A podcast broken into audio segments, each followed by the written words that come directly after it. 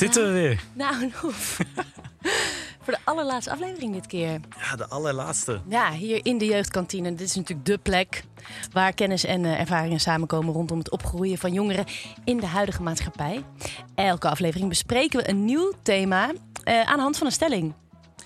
Ja, en we hebben, we hebben weer het bakje met de stellingen. En alweer de laatste, ja, de laatste stelling. Mm. Maar voordat ik die ga pakken, moeten we eerst onszelf weer voorstellen. Maar ik Mhm. denk dat de meesten al inmiddels wel kennen. Maar uh, ja, stel jezelf maar voor. Ja, voor de allerlaatste keer. Ik ben Nienke, de Larivebox, 37 jaar, presentator van onder andere Drie Prijs, maar vooral presentator van de jeugdkantine. Zo, ja, ik ben, uh, ik ben Ridda, 21 jaar.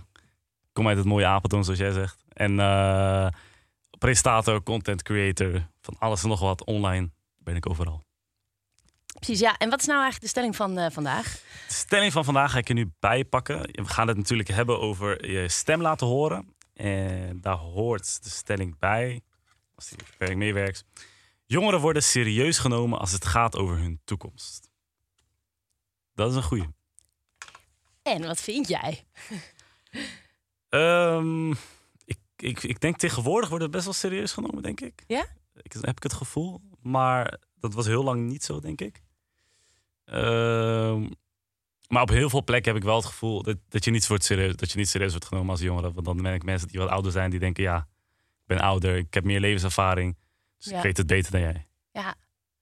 Ja, ik vind het lastig. Ik vind deze podcast echt een voorbeeld van, nou, dan wordt de stem van jongeren echt wel serieus genomen. Ja. Het is een heel, heel uh, weet je wel, het is heel belangrijk dat, dat dit soort onderwerpen worden besproken. Wat ik wel het gevoel heb, is dat er vaak het gevoel wordt gegeven aan jongeren dat er naar ze geluisterd wordt. Zijn allerlei plekken waar ze hun stem kunnen laten horen, maar feitelijk er heel vaak niet echt wat mee wordt gedaan. En ik denk als je kijkt naar alle onderwerpen waar we het over hebben gehad in deze serie, dat het heel belangrijk is om er wel echt wat mee te doen. Omdat gewoon andere, anders jongeren, nou ja, gefrustreerd raken, boos, angstig. Ja. Precies. Uit alle gesprekken komt natuurlijk voor dat we meer moeten luisteren naar jongeren. Uh, maar hoe doen we dat? Nou, gelukkig hebben we vandaag twee gasten die ons uh, daar meer over kunnen vertellen. Ja, verlos ons. Help. Kimberly, ben je er al? Hey! Kimberly Snijders, welkom. Ja, fijn om hier te zijn. Nou, Nof, hoe is het? Ja, goed. Goed.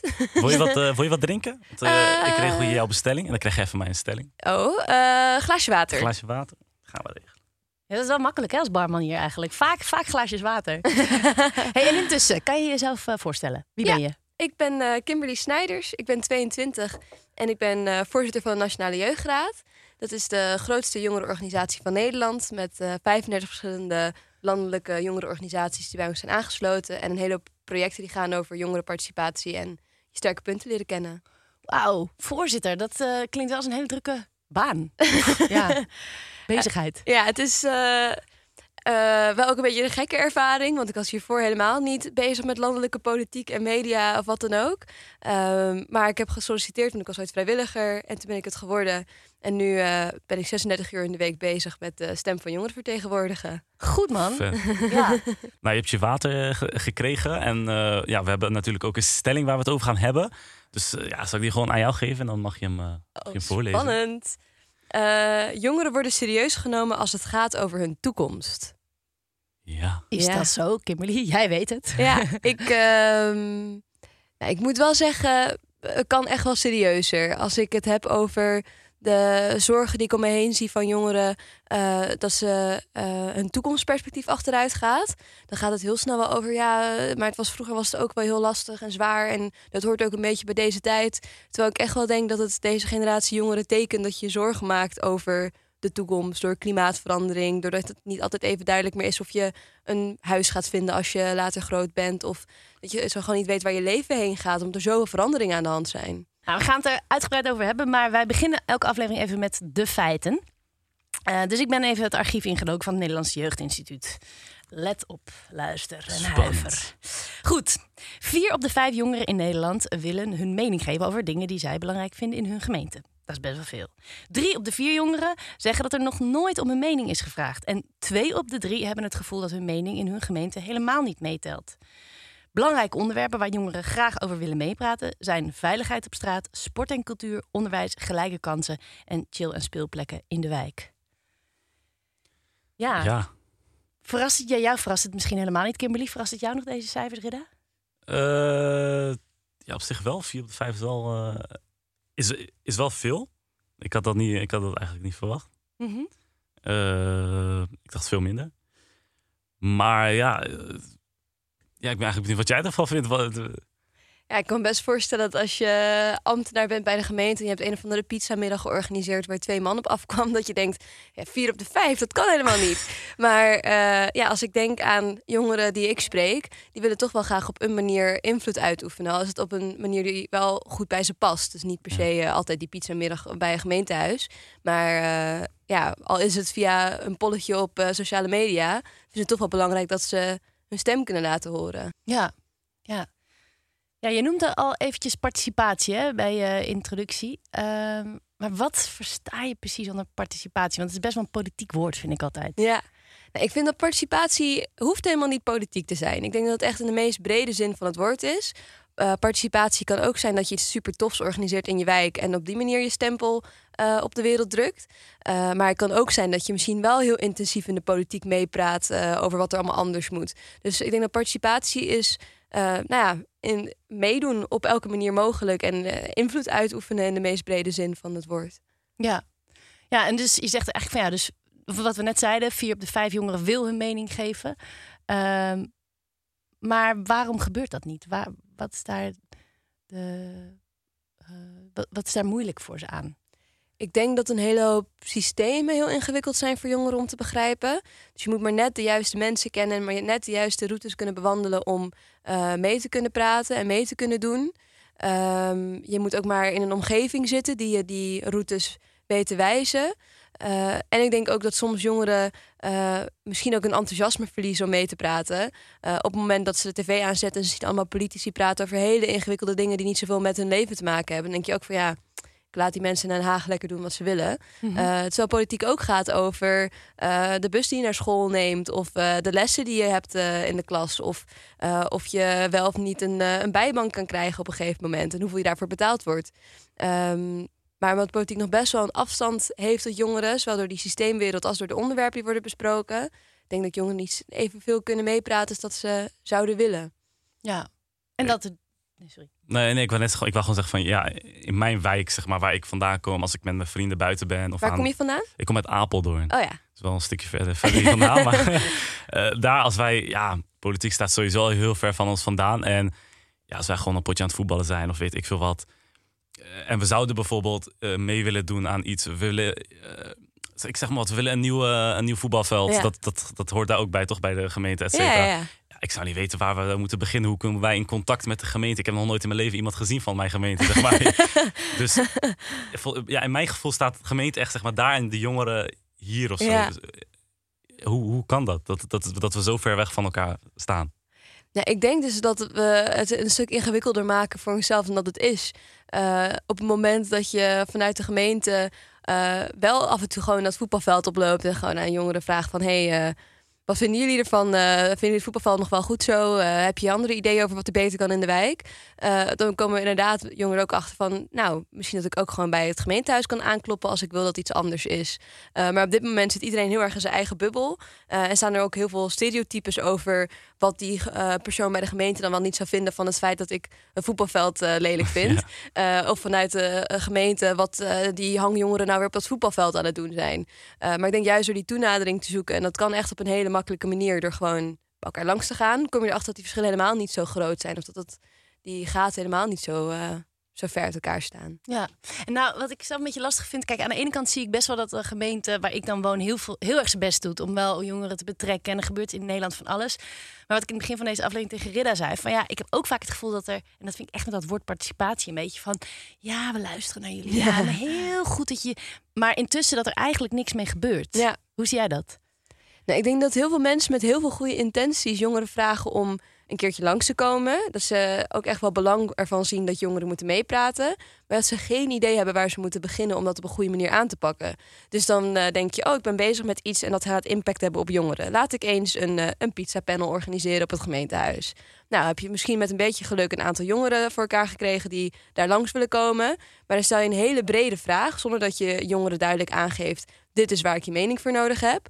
Eh, en op het moment dat ze dan weg zijn, hebben ze misschien een foto gemaakt met de burgemeester. eh, gaan ze naar huis. En dan gaan de jongeren ook nadenken van, nou, het was op zich wel een oké ervaring, maar wat gebeurt met mijn input? En vergeet ook heel veel mensen om dan een terugkoppeling te geven van dit is wat we met je input hebben gedaan. Hmm. Uh, wat ook lastiger is, omdat je niet van tevoren hebt nagedacht wat je uit zo'n sessie wilde halen. Ja, dus ik denk ja. dat ook heel veel mensen met heel veel goede bedoelingen ervoor zorgen dat jongeren uiteindelijk denken van ja, wat voor zin heeft het dat ik bij zo'n gesprek ga zitten? Want wat voor invloed oefen ik nou Ja. uit? Ja, precies. En het is misschien een beetje een open deur, hè? maar waarom is het zo belangrijk om wel naar jongeren te luisteren?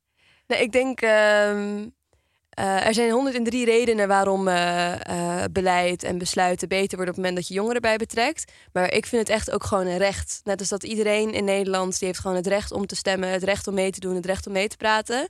Het hebben jongeren ook. En mensen die onderschatten hoe goed jongeren kunnen meepraten en ook van hoe, af, hoe jong al. Ehm, dus los van het feit dat het eh, dat je betere toekomstbestendige keuzes maakt. Dat je eh, blinde vlekken kan ontdekken op het moment dat je met jongeren in gesprek gaat. Denk ik ook dat het gewoon het recht is van een jongere om mee te praten en mee te doen. Ja. En maar ik ga nu eh, heel terug, maar Ja. waar komt eigenlijk jouw passie vandaan om bij de Nationale Jeugdraad te gaan? Ik ehm, heb ooit een eh, lokale debatwedstrijd gewonnen. En toen eh, heb ik gegoogeld, Nationaal Jeugddebat. En toen kwam ik bij een debat, eh, ik dacht een debatwedstrijd uit. Ja. eh, georganiseerd door NJR. Maar het was eigenlijk helemaal geen wedstrijd. We, ik kwam opeens in contact met jongeren vanuit allemaal verschillende plekken van het land. Met allemaal verschillende politieke meningen, allemaal leeftijden, achtergronden. En het ging juist heel erg over wat we met elkaar gemeen. Wat willen we allemaal? Hoe kunnen we die beelden die we van elkaar hebben... van ik als eh eh, jongere uit de Randstad, uit Amstelveen... eh, versus een jongere uit, uit Friesland... hoe kunnen we die stereotypes tegengaan? Dan komen we juist dichter bij elkaar. Ehm, ja, en daar, toen is die passie gaan, gaan komen. Ik dacht van ja, we hebben echt wel veel gemeen met, als jongeren met elkaar. En er zijn ook echt uitdagingen waar we voor moeten vechten en ook voor elkaar moeten opkomen. Dus toen ben ik, eh, heb ik gesolliciteerd voor het bestuur en ben ik voorzitter geworden. En dat kwam dus voort vanuit een debatwedstrijd. of Ja. debatteren. Is dat de beste vorm, denk je ook, voor jongeren om hun mening, stem te laten horen? Ik was dus. eh, eigenlijk ben ik helemaal niet van debatteren. ben ik toen achter gekomen. Omdat debatteren gaat heel veel over een bepaalde stelling innemen en dan niet meer bewegen. Terwijl ik denk dat het juist heel interessant is als je jong bent. eh, heb je heel vaak nog niet per se een politieke kleur of weet je nog niet zo goed wat je vindt. Eh, en dan juist met andere jonge mensen praten over een onderwerp kan ervoor zorgen dat je gaat nadenken over wat je vindt. Maar dan moet je wel ook goed luisteren. Moet je ook nadenken van, nou, vind ik dat wel echt bij me passen? Klopt dat een beetje met wat ik zelf heb ervaren? Dus ik de- denk dat een debat op zichzelf staand hangt af van hoe je het vormgeeft, of dat een goede manier is om, eh, om mee te praten, mee te doen. Ja. En Je hebt het net zelf natuurlijk ook al over gehad, maar hoe ga je nou goed met elkaar in gesprek? Want we horen altijd van ga met elkaar in gesprek, ga dat gesprek aan. Maar hoe doe je dat nou goed, zeg maar? Ja, ik denk dat het allemaal begint bij eh, de leefwereld van de ander begrijpen. Dus dat je als jongere begrijpt dat een ambtenaar niet binnen eh, een, een jaar een hele grote verandering kan gaan maken op iets wat eh, al langer speelt in de gemeente. Eh, maar dat je als ambtenaar ook begrijpt dat een jongere eh, juist heel snel veranderingen wil en bezig is met eh, hele grote ambitieuze plannen. Eh, en dat je daardoor ook continu verplaatsen in iemand anders, dat je daar wel een, een beter gesprek ook van krijgt. Hoe kan je dat dan bewerkstelligen? Dat verplaatsen in een ander. Nou, ik denk wat, waar ik zelf in geloof, is dat je nooit iemand anders echt begrijpt. Dus op het moment dat je denkt dat je iets begrijpt, ga er dan vanuit dat je het gewoon niet begrijpt. En blijf doorvragen en blijf nieuwsgierig. Eh, en ga op zoek naar mensen die misschien heel anders naar de wereld kijken dan dat jij er naar kijkt. Omdat je daar echt wel heel veel van kan leren. Jeetje. Wat ben jij wijs? nee, maar ja, het klinkt Ja. echt wel heel goed wat je zegt, toch? Ja, ja. Klopt. Ja. Ja, ja. Ehm, God, ik heb echt honderd vragen hoor. Dus maar ik ben even. Ja. ehm, ehm. en je zei eigenlijk al aan het begin van ja, je bent het dus deels eens met de stelling, maar het is nog niet genoeg. Eh, wat moet er gebeuren dat er dus beter naar jongeren wordt geluisterd? Want je zei net inderdaad, het gesprek wordt beter als we naar elkaar luisteren. Maar hoe kunnen we ervoor zorgen dat jongeren beter gehoord worden, toch? Ik denk dat eh, mensen onderschatten wat er nodig is om jongerenparticipatie goed vorm te geven. Op het moment dat je, eh, als we dezelfde dingen blijven doen die we nu doen, blijf je een bepaalde groep jongeren betrekken eh, die de politiek wel makkelijk weet te vinden of die eh, de overheid wel makkelijk weet te vinden. Ehm, maar op het moment dat je echt investeert in bijvoorbeeld jongerenwerkers in de wijk, die kunnen het gesprek aangaan, of investeert in initiatieven van jongeren zelf, kunnen zij ook weer een veel bredere doelgroep aanhaken die juist vaak het vertrouwen ook in de overheid en politiek is verloren. Dus ik denk dat eh, eh, investeren in sleutelfiguren die echt dichtbij jongeren staan heel belangrijk is. Eh, en ook gewoon middelen beschikbaar maken en kennis hebben over eh, hoe je jongeren dan op een goede manier kan helpen om voor zichzelf op te komen en voor anderen op te komen. Ja, dat sleutelfiguur is wel interessant. Want ik kan me ook voorstellen dat het vaak dezelfde soort jongeren zijn die niet op een mondje zijn gevallen, die wel van zich laten horen. En andere wat stiller, die je nooit hoort. Ja. Ja, ik herken dat ook wel van dat, die sleutelfiguren. Want we hadden op, bij- bij ons dan ook in de buurt van altijd eh, zo'n eh, een jong, jongerenwerker. Hij heette, eh, ik, weet, ik ben zijn naam even vergeten, maar hij regelde altijd alles voor, Ja. voor ons. eh, van, van als het dan ging om iets nieuws voor in, in, in het buurthuis of een pleintje of wat dan ook. Hij was wel zeg maar onze contactpersoon richting de gemeente of zo. Dus dat, zulke personen zijn wel volgens mij heel belangrijk in, voor de jongeren. Ja, en ook omdat eh, er zijn verschillende onderzoeken ook naar buiten gekomen dat eh, zo'n jongerenwerker daar eh, hebben jongeren die wat minder vertrouwen hebben in de overheid. eh, die vertrouwen die jongerenwerker vaak wel omdat je daar een goede relatie mee hebt. Yes. Dus daar durf je wel ook misschien een kritische vraag aan te stellen of ook je wereldbeeld aan te toetsen. Maar op het moment dat we niemand hebben die dicht bij jongeren staat, nou, dan maak ik me wel zorgen of we alles niet via sociale media aan het consumeren zijn. Dat jongeren heel veel, nou, ook wel verkeerde informatie krijgen en ook niet weten wat ze dan vervolgens met die informatie moeten doen. Omdat er niemand is die hun af en toe even de weg kan wijzen. Al helemaal als je niet vanuit een thuis komt waarbij mensen je af en toe eventjes de juiste kant op kunnen wijzen. Ja, En op, op, op scholen leren we natuurlijk ook veel. Alleen, hoe kunnen leerkrachten dan de jongeren interesseren in bijvoorbeeld maatschappelijke vraagstukken? Ja, ik denk dat eh, eh, we hele creatieve burgerschapsdocenten nodig hebben. Ja. Ik eh, zou niet willen dat er vanuit landelijk beleid heel streng wordt gekeken hoe je dan wat je allemaal in zo'n burgerschapsles moet stoppen. Ik denk juist dat het heel belangrijk is dat je als docent gaat nadenken over creatieve manieren die ook bij jou passen als docent. Om jongeren ja, in contact te laten komen met burgerschap. Ik sprak vandaag met iemand eh, over eh, dat ik wel eens vrijwilliger ben geweest bij eh, een stembureau. En dat echt super leuk vond, omdat je dan achter komt eh, hoe dat hele stemproces werkt. Zei iemand van, ah, ik wou dat we dat nou eens met burgerschap hadden meegemaakt. Dat je gewoon al die stembrieven ziet en dat je dat ziet hoe dat allemaal wordt verdeeld. En hoe een hele jaarbeurs vol ligt met verschillende mensen aan het tellen zijn. En hoe het op eh, ehm, volgorde van de lijst wordt gezet. Eh, door dit echt het mee te maken en het te doorleven, denk ik dat het veel meer gaat, ja, ook leven door de verbeelding van jongeren in plaats van dat je het gewoon saai uit een boek aan het leren bent. ja. ja want je dus noemt, noemt dus nu stemmen. He- Is dat nog een manier, denk je, dat eh, jongeren zich betrokkener kunnen voelen? Om, als ze gaan overheid? stemmen? Ja, Nou, ik denk dat jongeren moeten sowieso gaan stemmen. Uh, maar ik kan me ook wel voorstellen voor jongeren, als je dan een paar keer hebt gestemd en je ziet niet echt wat daarvan de impact is, dat je ook denkt van ja, hoeveel invloed heb ik nou? Mhm. Uh, dus ik zou iedereen aanraden van nou, mo- moedig wel jongeren aan om te stemmen, want als je niet stemt, dan praat je helemaal niet mee. Uh, maar je kan ook op heel veel andere manieren als jongeren invloed uitoefenen. Dus door je aansluiten bij een jongerenorganisatie, zoals NJR, waar ik bij zit, of bij een politieke jongerenorganisatie. Uh, er zijn ook heel veel jongeren die hebben hele toffe Instagram-accounts uh, gemaakt, waarbij je politiek ook heel toegankelijk mee kan krijgen. Uh, mogen we namen, voorbeelden? nou, ik vind bijvoorbeeld Represent Jezelf vind ik echt wel heel erg vet. Vind- Dat volg ik ook heel tof, ja. en dat is ook echt wel uh, met jongeren samengemaakt. En zijn ook super kritisch op wat er naar buiten komt. Omdat ze niet dingen naar buiten willen brengen waarvan jongeren denken... ik snap dit niet. Uh, maar juist op een hele toegankelijke, leuke manier voor jongeren... Uh, dingen naar buiten brengen... zorgt er ook voor dat mensen beter begrijpen wat er aan de hand is. Ja, ja, je was heel lekker bezig met tips. Dus je kan je aansluiten bij een jongerenorganisatie ja. of bij een politieke jongerenorganisatie. Je kan je abonneren op Instagram-kanalen bijvoorbeeld. Die, en, en, en heb je verder nog tips? Uh, je kan iets tofs organiseren bij jou in de wijk. Op het moment dat je dus denkt, uh, mijn voetbalveld, dat is, uh, het gaat niet goed daar. En bijvoorbeeld bij NJR, en zo heb je heel veel verschillende fondsen die jongeren echt wel willen helpen om iets op, tofs op te zetten in een wijk. Maar wij hebben dan een project bij NJR, Ik Ben Geweldig, waarbij je een fondsaanvraag kan doen van maximaal 1000 euro. En dan kan je als jongere iets tofs opzetten bij jou in de wijk. Of dat nou een voetbalwedstrijd is of een participatieavond waarmee je met de gemeenteraadsleden in gesprek gaat. Krijg je 1000 euro om uh, iets vets te doen, ondersteunen wij je. Uh, en dan ben je ook invloed aan het uitoefenen en uh, kunnen mensen gehoor geven aan waar je je zorgen over maakt. Ga zo door, eh, Kimberly. Jeetje, echt. Uh... Nou, bedankt voor dit gesprek. Ja, jullie bedankt. Uh, ik vond het heel leuk om uh, verhaal te kunnen doen hier in de jeugdkantine. Ja, man. Wij vonden het ook heel gezellig. hey, wie we daar hebben. Onze volgende gast, Thomas Kleinstra. Hoi. Leuk Hoe gaat het? Goed. Ja, Wil je, wat, eh, wil je wat drinken? Ehm, koffietje. Koffietje. Dat is echt de docent. Ja, gewoon zwart. Filterkoffie uit de grote mok. Precies. Ketelbak.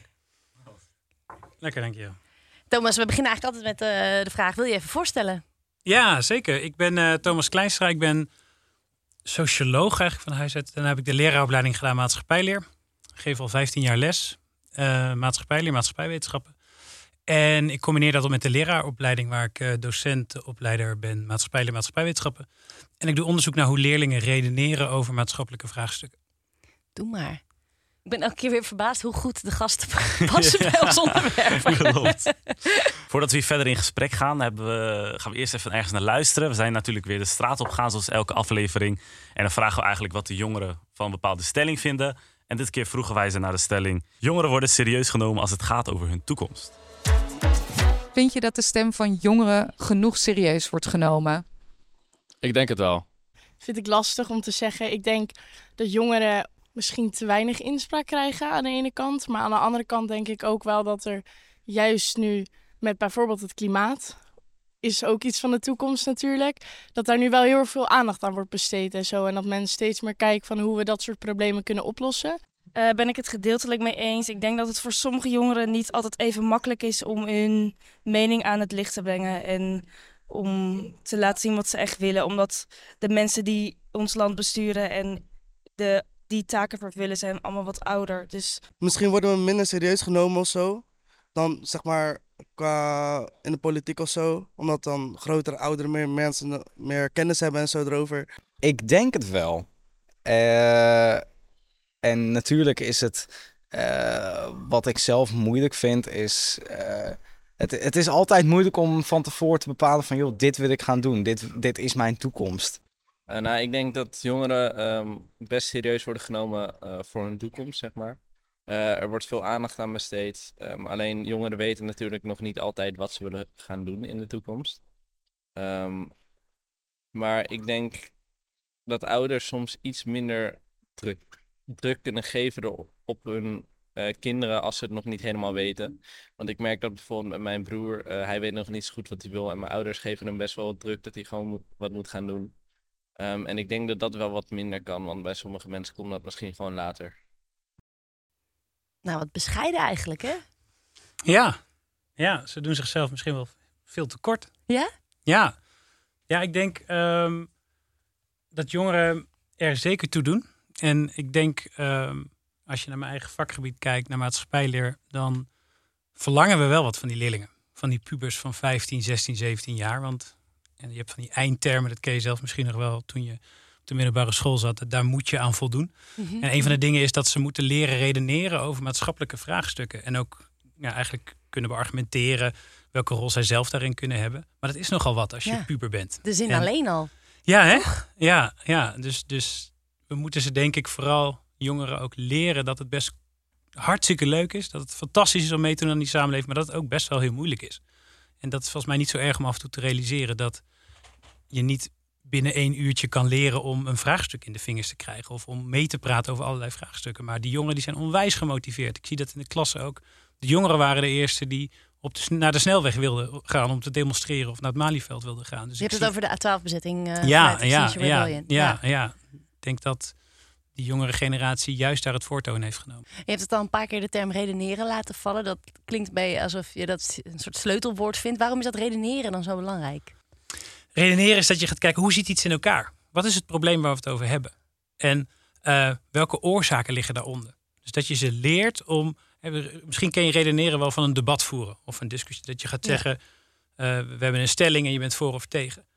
Ik denk dat, dat, dat je daar eigenlijk een beetje de leerlingen mee tekort doet. Als je ze niet eerst leert hoe je een redenering opbouwt. Dat er vaak meerdere kanten aan een verhaal zitten. Dat je moet, moet redeneren met bewijzen. Dat je dus als het ware eh, nou, moet onderbouwen waarom iets wel of niet het geval is. Dus Ja. redeneren gaat over het beschrijven van hoe iets in elkaar zit in de samenleving waar de leerlingen in opgroeien. Bijvoorbeeld criminaliteit. Proberen verklaringen te zoeken waarom in de ene wijk meer criminaliteit is dan in de andere wijk. En ook nog misschien na te kunnen denken over oplossingen. Helpt zwaarder straffen nou wel of niet? Moeten we misschien dit of dat doen? daar, dat is onderdeel van het redeneren. Dus het leggen van verbanden, het laten zien dat, dat dingen met elkaar samenhangen, dat je dat kan onderzoeken en daar een beetje meer grip op kan krijgen. Ja, en redeneren klinkt best wel, eh, klinkt best wel groot, alsof je er heel veel voor moet doen. Is dat wel voor iedereen weggelegd? Ik denk dat iedereen kan leren om te redeneren.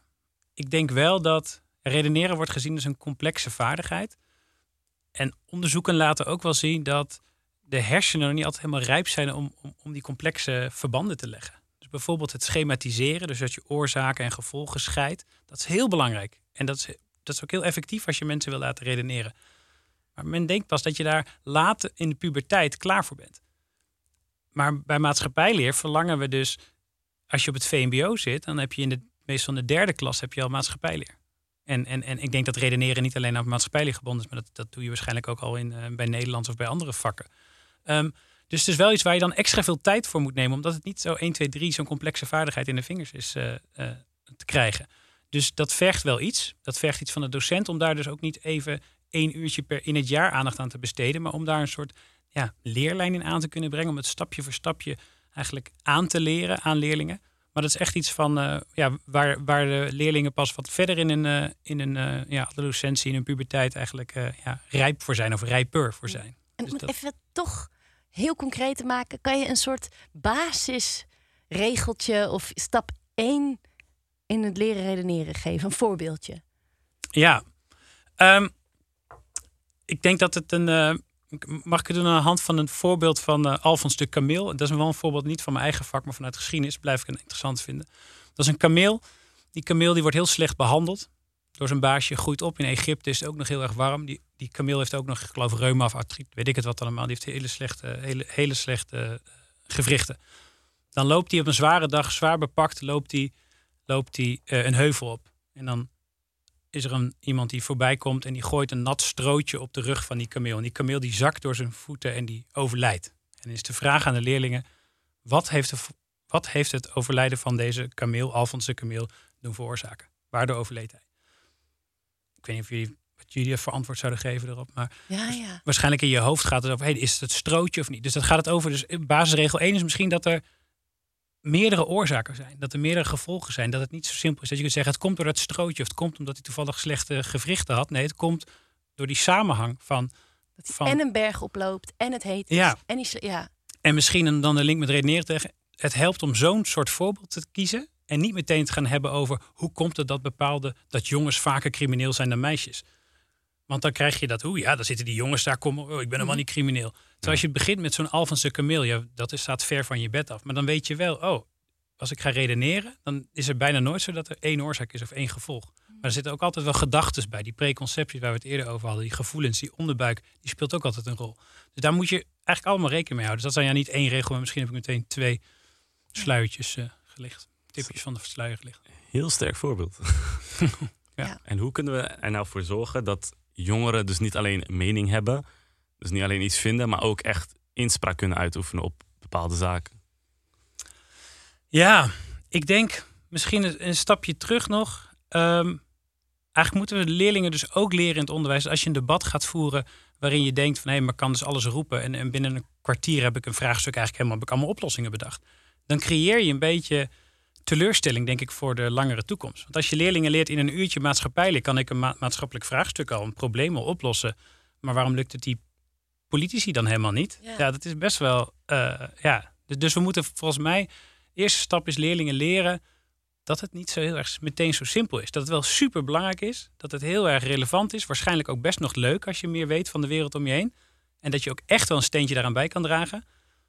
Maar je moet, we moeten dus ook niet leren dat, dat het binnen van één nacht is opgelost. Of dat je meteen de wereld kan veranderen met eh, eh, eh, binnen, binnen een maand na de les maatschappij. Ja, dat is wel grappig, want ons vorige gast Kimberly zei dat eigenlijk ook van. We moeten ons meer in elkaar verplaatsen. Een ambtenaar in een jongere, dat hij snel wil, maar ook een jongere in een ambtenaar, dat het niet meteen kan eigenlijk. Ja, precies. Vind ik heel mooi. Ik denk dat dat dat het echt iets is wat we, wat we te weinig doen. Dus in dat opzicht, het fragment van toch iets meer oog en oor voor elkaar hebben, iets meer naar elkaar luisteren, zou denk ik best een goede zijn. Ja. ja. En dat is een beetje kritiek op hoe we dan vaak ook naar politiek kijken. Dat wordt juist wel een soort one-liner show soms. Als je 30 seconden geeft aan een politicus om je standpunt te verwoorden tegenover een andere en we gaan ook nog in die talkshowtafels juist de uiterste alleen maar uitnodigen, ja, dan, dan krijg je dat zwart en wit heel erg benadrukt wordt en dat het zo weinig grijs wordt. En we moeten leerlingen denk ik leren dat het dat er vaak veel meer in het midden ligt. Heb je advies voor docenten om de leerlingen meer te betrekken? Ik uh, denk dat je elke les moet afvragen: wat weet ik van mijn leerlingen over de les die ik ga geven? Wat weet ik van, van de ene kant kennis? Wat weten ze misschien over mijn vraag? Want niks is vervelender als jij een, een, een leerling bent en een docent gaat heel erg onder je niveau zitten. Ja. Dus die doet net voorkomen alsof je helemaal niks van politiek snapt. Die leerlingen weten van 16, 17, wij in de klasse weten echt wel wat van politiek. Die hebben echt wel op een basisschool soms al mogen meebeslissen over de invulling van een hapje of zo in de pauze. Ik zeg maar wat. Dat is ook een kleine vorm van democratie misschien. Dus je, moet altijd weten wie heb ik voor me zitten. Wat vinden ze? Wat, wat voelen ze hierbij? En hoe kan ik ze, hoe kan ik ze een beetje laten schudden, zeg maar. Dus hoe kan ik ze, maar daar moet je, moet je, moet je altijd uh, aandacht voor hebben. Ik denk dat dat een hele belangrijke les is. Het lijkt een logische les, maar het is echt een les waar heel veel nou, experts in het veld, docenten, leraren, lerarenopleiders uh, aan voorbij gaan, ben ik bang. En wij vinden het altijd leuk om een beetje ook naar, uh, ja, optimistisch te kijken naar een zaak. wat vind jij hoopvol als je het hebt over jongeren hun stem laten horen?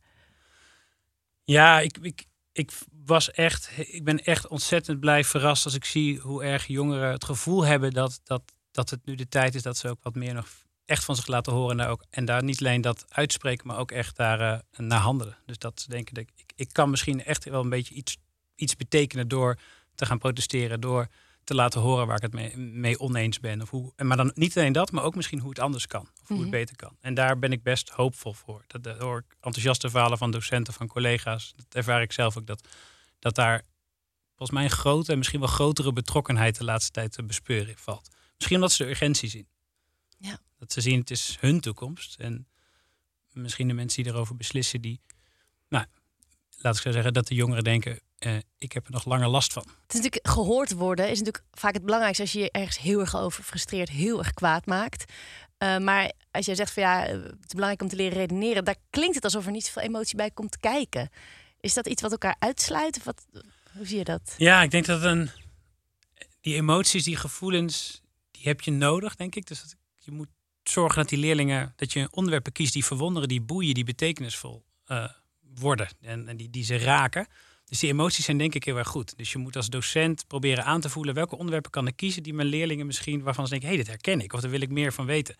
En die emoties zijn tegelijkertijd ook ontzettend dus zinvol dat, dat, je, dat je ze kan gebruiken om ze te motiveren, om ze mee te krijgen. Maar tegelijkertijd, maar, maar aan de andere kant zijn ze ook, uh, is het ook uitdagend, want die emoties kunnen het redeneren in de weg zitten. Ja.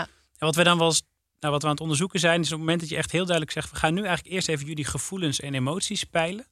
Wat vind je nou hiervan? Wat denk je erover? En uh, nou, hoe sta je erin?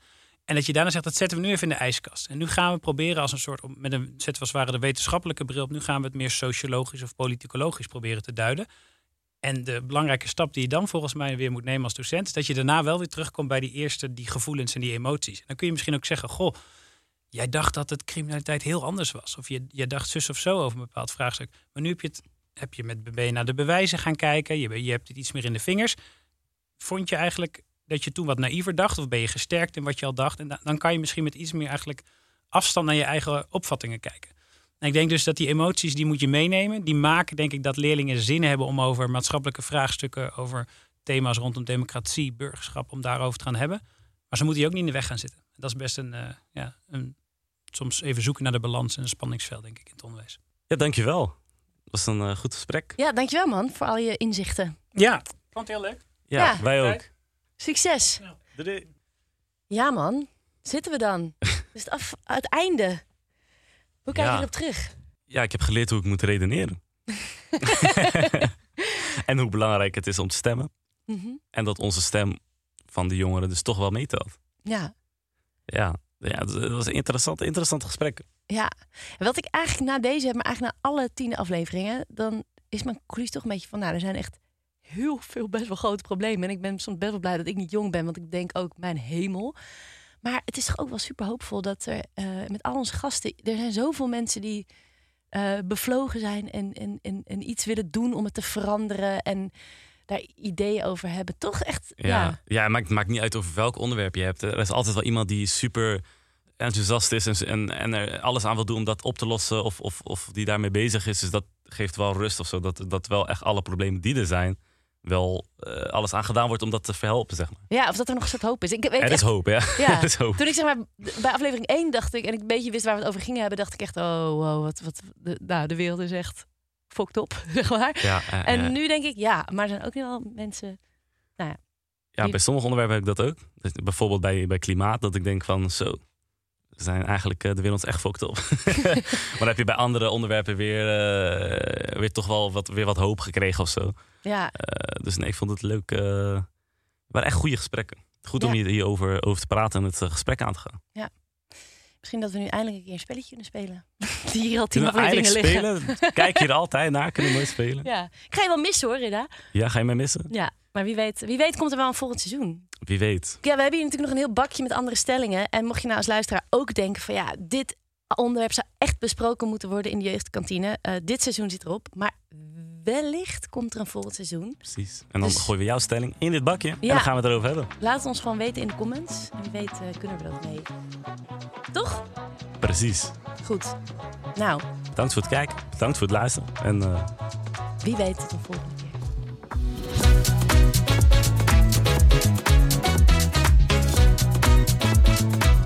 Een podcast van het NJI.